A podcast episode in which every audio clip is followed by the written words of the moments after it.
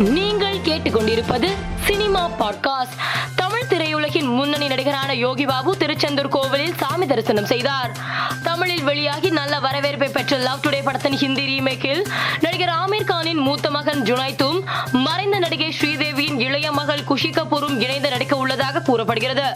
தமிழில் வெளியாகி நல்ல வரவேற்பை பெற்ற இப்படத்தில் பாலிவுட் பிரபலங்களில் வாரிசுகள் நடிக்க உள்ளதால் படத்தின் மீதான எதிர்பார்ப்பு அதிகரித்துள்ளது. மணிரத்னம் இயக்கத்தில் உருவாகி வரும் பொன்னியின் செல்வன் படத்தின் இரண்டாம் பாகத்தின் இசை மற்றும் ட்ரெய்லர் வெளியீட்டு விழா வருகிற மார்ச் இருபத்தி ஒன்பதாம் தேதியன்று சென்னை நேரு உள் விளையாட்டு அரங்கத்தில் நடைபெறும் என படக்குழு வீடியோ வெளியிட்டு அறிவித்துள்ளது.